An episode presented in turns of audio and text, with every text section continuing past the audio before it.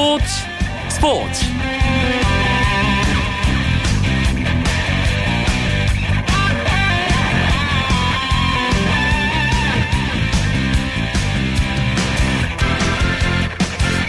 안녕하십니까. 수요일 밤 스포츠 스포츠 아나운서 이광용입니다.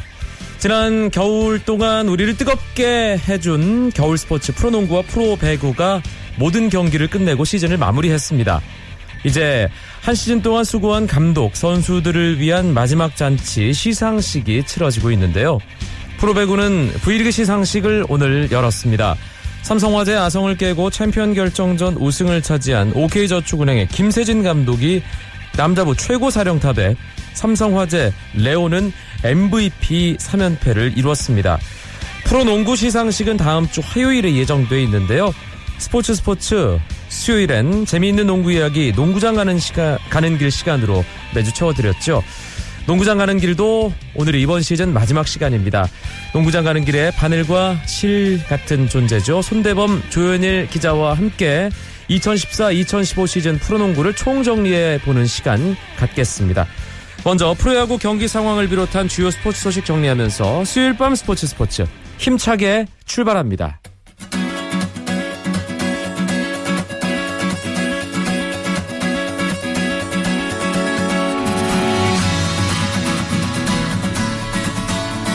프로야구 주중 3연전 5경기 오늘 2차전 5개 구장에서 치러지고 있습니다. 먼저 잠실입니다. 어제 넥센에게 무려 17점을 내준 두산 오늘 타선에서 힘을 내고 있습니다. 7회 말 공격 두산이 진행하고 있는 상황 9대 4로 두산이 5점을 앞서가고 있습니다. 두산의 선발 진야곱 선수 5이닝 3실점 이대로라면 아, 시즌 첫 승을 거둘 수도 있는 상황인데요. 두산은 6대 3으로 앞서가던 6회 말 민병헌 선수가 대타로 나와 아, 승리에 더 한 발 다가서게 만드는 3런 홈런을 기록했습니다. 문학 경기는 KT가 또 첫 승에 실패했습니다. 오늘 SK와 투수전 펼쳤는데요. 1대1로 맞서던 8회 말 SK 최정 선수의 솔로 홈런이 나오면서 이 점수가 결승점이 됐습니다. SK의 정우람 선수는 승리 투수가 됐고요. KT 아 이렇게 되면 어, 시즌 첫 승 언제쯤 가능할지 계속 궁금해집니다. 광주 NC와 기아의 경기인데요. NC가 홈런 3개를 기록하면서 9회 말 현재 기아에게 13대 5로 크게 앞서 있습니다. 나성범 선수가 1회 투런, 테임즈가 4회 투런, 이호준이 9회 투런, 투런 홈런 3방을 NC가 기록했고요. 기아 타이거즈는 브렛필이 8회 투런 홈런 치면서 한 방을 날리긴 했지만 타선의 힘이 조금 부족했습니다. 대구 경기입니다. 롯데와 삼성. 삼성이 롯데에게 4대2로 앞선 상황에서 롯데의 정규 이닝 마지막 9회 공격이 진행 중입니다. 삼성의 나바로 선수는 3회 석점짜리 홈런 어, 롯데의 선발 투수 이상화에게 뽑아냈습니다.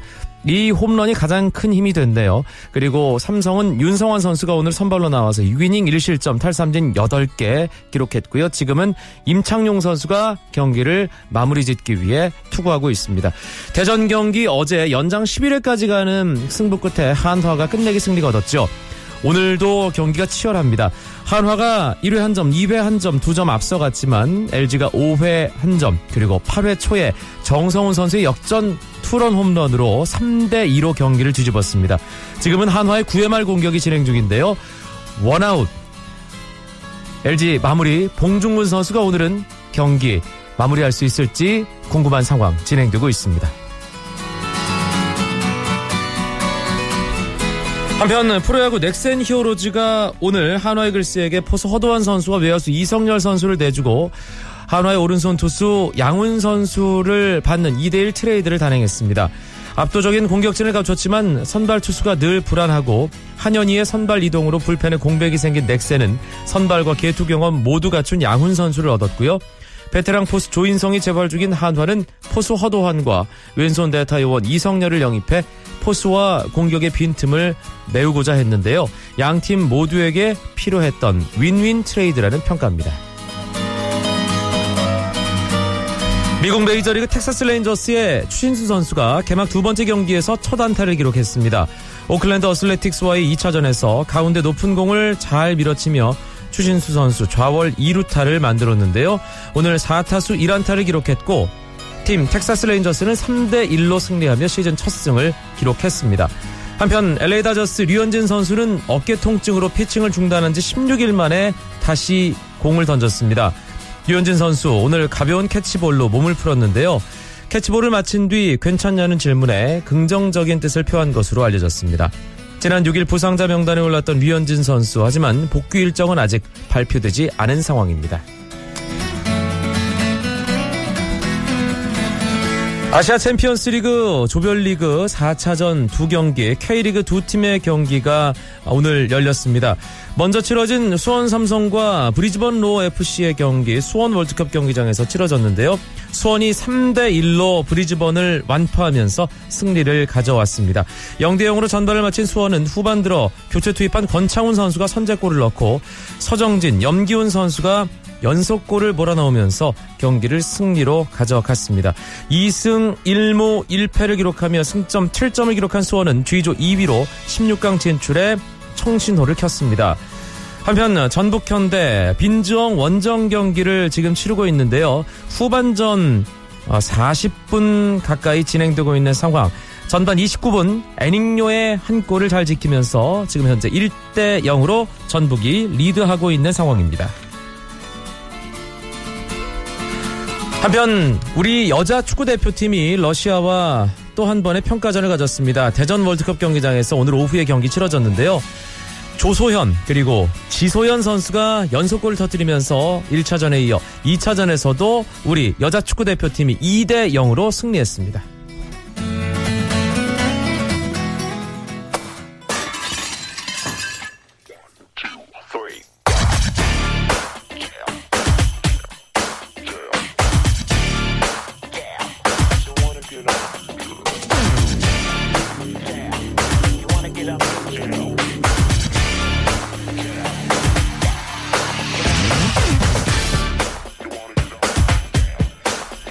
(2014-2015) 프로농구 시즌 모두 끝났습니다. 지난 6개월 동안 정말 많은 이야기들이 농구판에 쏟아졌는데요. 오늘 스포츠 스포츠 2014-2015 시즌 농구 이야기를 총 정리해 보도록 하겠습니다. 농구장 가는 길 시즌 마지막 시간 함께 해줄 아, 이 시간의 핵심 멤버입니다. 월간 점프볼의 손대범 편집장 어서 오세요. 안녕하세요. 월간 루키 조현일 편집장도 나왔습니다. 어서 반갑습니다. 반갑습니다. 예. 두 분도 시즌 끝나서 좀 한가해졌나요? 어떻습니까? 손대범 기자. 저 같은 경우는 이제 대학리그가 개막해가지고 이제 열심히 대학리그 현장을 취재하고 있습니다. 농구는 네. 끝이 없군요. 조현일 기자도 마찬가지인가요? 네, 뭐 KBL 시즌은 끝났지만 이제 또 NBA가 있어서 네, 이제 남은 NBA 일정을 위해서 열심히 노력하고 있습니다. 어, 지난 프로농구 시즌을 정리하려고 하는데 어떻게 좋은 소식 먼저 할까요? 아니면 나쁜 소식 먼저 해볼까요? 일단 즐겁게 시작하는 게 좋지 않을까. 네. 예. 사진 납세 좀 하실 거 있지 않아요, 두 분? 선대 설정 먼저 하셔야죠. 네. 모비스를 네. 시즌 전에 6강 후보에서 뺐던 사람이잖아요. 6강 혹은 탈락이라 했는데 다들 이제 앞자리를 다 빼놓고 기억 못 하시더라고요. 앞에 했던 말을. 예.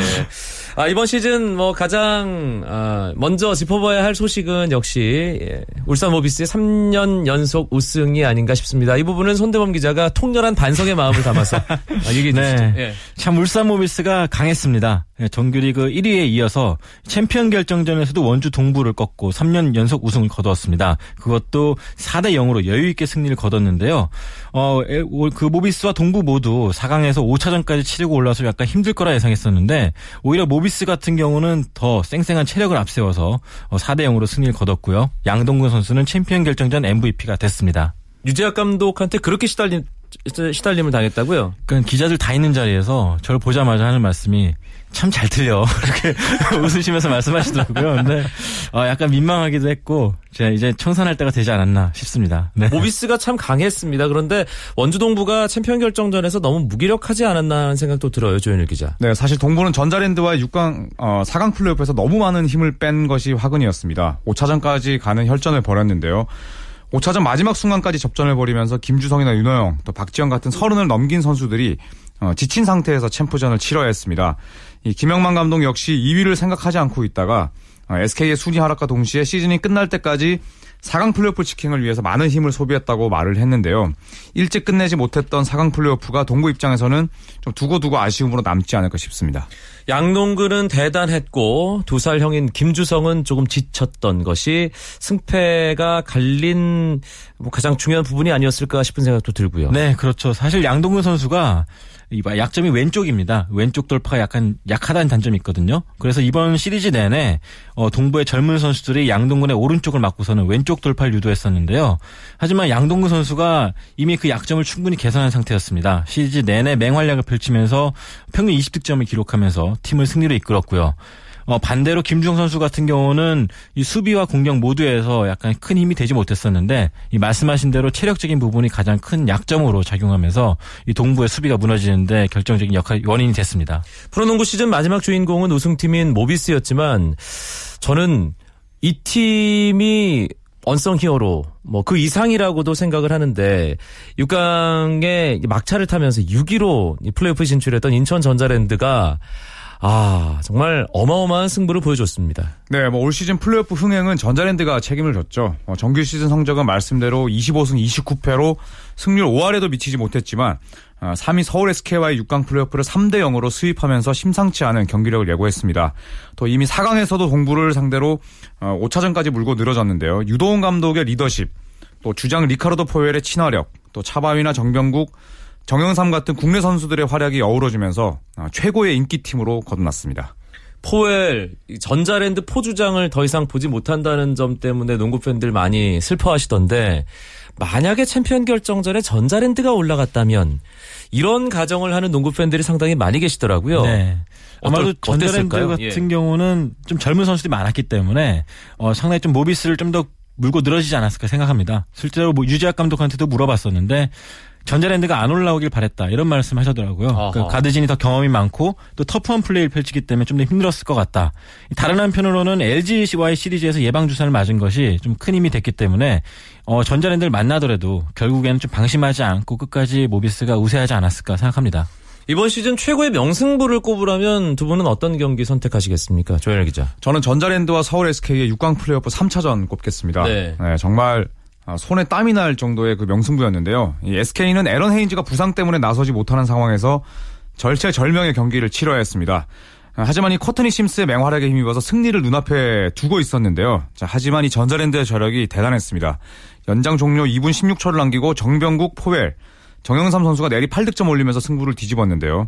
뭐 수차례 리드가 바뀌었던 이 경기에서 전자랜드는 모두 무려 13개의 3점을 퍼부으면서 91대 88 극적인 3점차 승리를 거뒀습니다.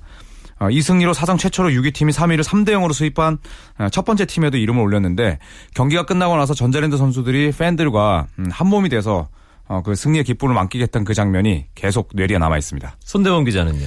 어, 저 같은 경우는 전자랜드와 SK 똑같은 시리즈긴 한데 2차전이 기억에 남습니다. 네. 전 김선영 선수의 3점 슛이 들어가면서 SK가 4점 차로 앞서갔거든요. 사실상 거의 SK가 이기는 경기였는데 어, 김선영과 박승리의 자유투가 4개나 연속으로 떠- 실패하면서 결국에는 이 포엘에게 드라마, 드라마 판을 깔아줬던 그런 경기였습니다. 이 극적인 역전승과 함께 전자랜드가 어, 2연승을 달리면서 또 4강 진출 발판을 마련했던 그런 경기였죠. 그 6강 플레이오프 2차전 같은 경우는 김선정 선수 석점 들어갔을 때 아 끝났구나라고 다른 일 하신 분들 꽤 계실 아, 거예요. 그렇죠. 예. SK의 승리를 염두에 두고 기사를 작성했던 분들이 많았었는데 끝나고 한숨 쉬는 기자들 정말 많았습니다. 네. 알겠습니다. 이번 시즌 가장 좋은 활약을 보여준 선수 역시 모비스 양동근일까요? 조현일 기자. 네, 뭐 양동근 선수는 한국의 우편 배달부 같습니다. 눈이 오나 비가 오나 항상 일정한 득점과 어시스트를 이 배달했는데 뭐 정규 시즌에 이어서 플레이오프에서도 꾸준히 두 자릿수 득점을 올렸고요. 또 이 모비스에는 개성 강한 선수들이 참 많은데 그런 부분들을 잘 어, 버무리면서 정말 리더다운 올 시즌 내내 정말 변치 않는 활약을 했습니다. 네. 선대원 기자는 좀 다른 선수 이름을 얘기할 것 같은 느낌도 드는데요. 네, 저는 두 선수가 있는데 이승현과 김준일 선수 간의 그 신인 대결 정말 즐거웠습니다. 네. 이 시리즈가 라운드가 거듭할수록 성장하는 모습이 정말 좋았고요. 이승현 선수 같은 경우는 신인임에도 불구하고 KBL 선수 중에서 출전 시간이 2위였습니다. 어, 33분 34초를 뛰었는데 플레이오프 들어서 더 기량이 만개한 모습을 보여줬고요. 그렇게 많이 뛰었으면 좀 힘들 법도 한데 또 지금은 또 휴가까지 반납하고 또 일찍 팀에 합류하겠다고 말했습니다. 앞으로의 활동이 더 기대가 되고 있고요. 김준일 선수 역시 이 삼성의 기둥으로서 마지막 6라운드에서 보였던 활약은 어, 신인답지 않은 신인의 그것을 넘어섰던 그런 모습이었습니다. 네. 손대범 기자가 신인 선수들 얘기를 했으니까 조현일 기자는 외국인 선수 가운데 지금 뭐 생각나는 선수 좀 얘기 한번 좀 해볼 네. 제모직한 선수 이름 좀 언급해 주시죠. 뭐 리카르도 콤비, 네, 리카르도 포웰과 리카르도 라틀리프가 네, 제일 먼저 생각이 나네요. 푸 리카르도. 그 포웰 같은 경우에는 정말 피부색만 달랐을 뿐이지 이 한국인 못지않은 감정이입을 좀 느끼게 했던 좀 최초의 선수가 아닌가 싶어요. 전자랜드의 또 주장으로도 활약을 했었고 플레이오프에서 보여준 투혼도 뭐 대단히 빛났었고요. 또 리카르도 라틀리프 선수는 항상 유재학 감독이 대학을 졸업한 그 직후에 프로의 첫 어, 무대를 밟은 그 선수들을 선호하는데 사실 라틀리프 선수는 KBL 데뷔 시즌만 하더라도 참 약점이 많은 선수였거든요. 근데 이제는 그 예전에 데니스 에드워즈가 던졌던 그 막슛에 버금가는 정말 희한한 폼으로 던지는 그 훅슛까지 그 연마를 하면서 정말 울산 팬들에게는 가장 그 브라이언 던스턴 선수와 더불어서 가장 기억에 남는 그런 이 선수가 아닌가 싶습니다. 정말 되는 팀은 뭘 해도 된다는 것이 라트리프 영입하는 과정만 생각해봐도 아 그런 선수가 또 이렇게 최고의 활약을 하면서 우승에 기여를 하니까요. 모비스는 대단하다는 생각이 듭니다. 2014-2015 프로농구 어, 뭐 좋은 쪽으로 저희가 먼저 이야기를 풀어봤는데 이번에는 조금 안 좋은 예, 이야기들, 예, 나쁜 소식들도 좀 짚어보도록 하겠습니다. 가장 노구 팬들에게 크게 남아있는 사건은 역시 전주 KCC 허재 감독이 잠시 농구계를 떠났다는 얘기가 아닐까 싶은데요. 네, 그렇습니다. 2월 9일이었는데요. KCC의 허재 감독이 어, 팀 성적에 대한 책임을 지고 지휘봉을 내려놨습니다. 2005년에 처음 부임한 이제 10년 만이었는데 어, 애초 KCC는 김태술과 하승진의 가세로 우승 후보로 꼽혔지만 어, 잦은 부상 그리고 조직력의 문제로 인해서 시즌 내내 상세를 가져가지 못했습니다. 결국 허재 감독도 그 압박감, 스트레스를 이겨내지 못한 채 결국에는 감독직에서 물러났습니다. 허재 감독 뭐 요즘 어떻게 지내고 있다든가요? 뭐 허재 감독이 좋아하는 취미가 있잖아요. 네, 그 부분에 열중하면서 모처럼 많은 휴식을 만끽하고 있습니다. 뭐 현역 은퇴 이후에 1년 반 동안 뭐 잠깐 미국을 다녀온 시기를 제외하면 항상 그 현장을 누볐던 허재 감독인데요. 그동안 뭐 만나지 못했던 사람들과 함께하면서 재충전의 시간을 가지고 있고요.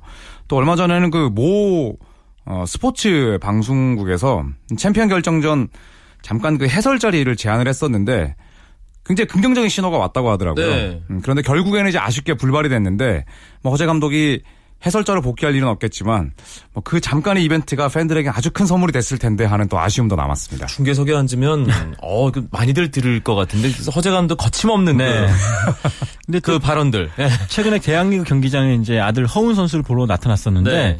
어, 아무래도 성적 스트레스에서 좀 벗어난 덕분인지 얼굴색이 정말 좋아 보였습니다. 그렇군요. 네. 허재 감독과 함께 뭐 KBL 최고의 명장이었죠.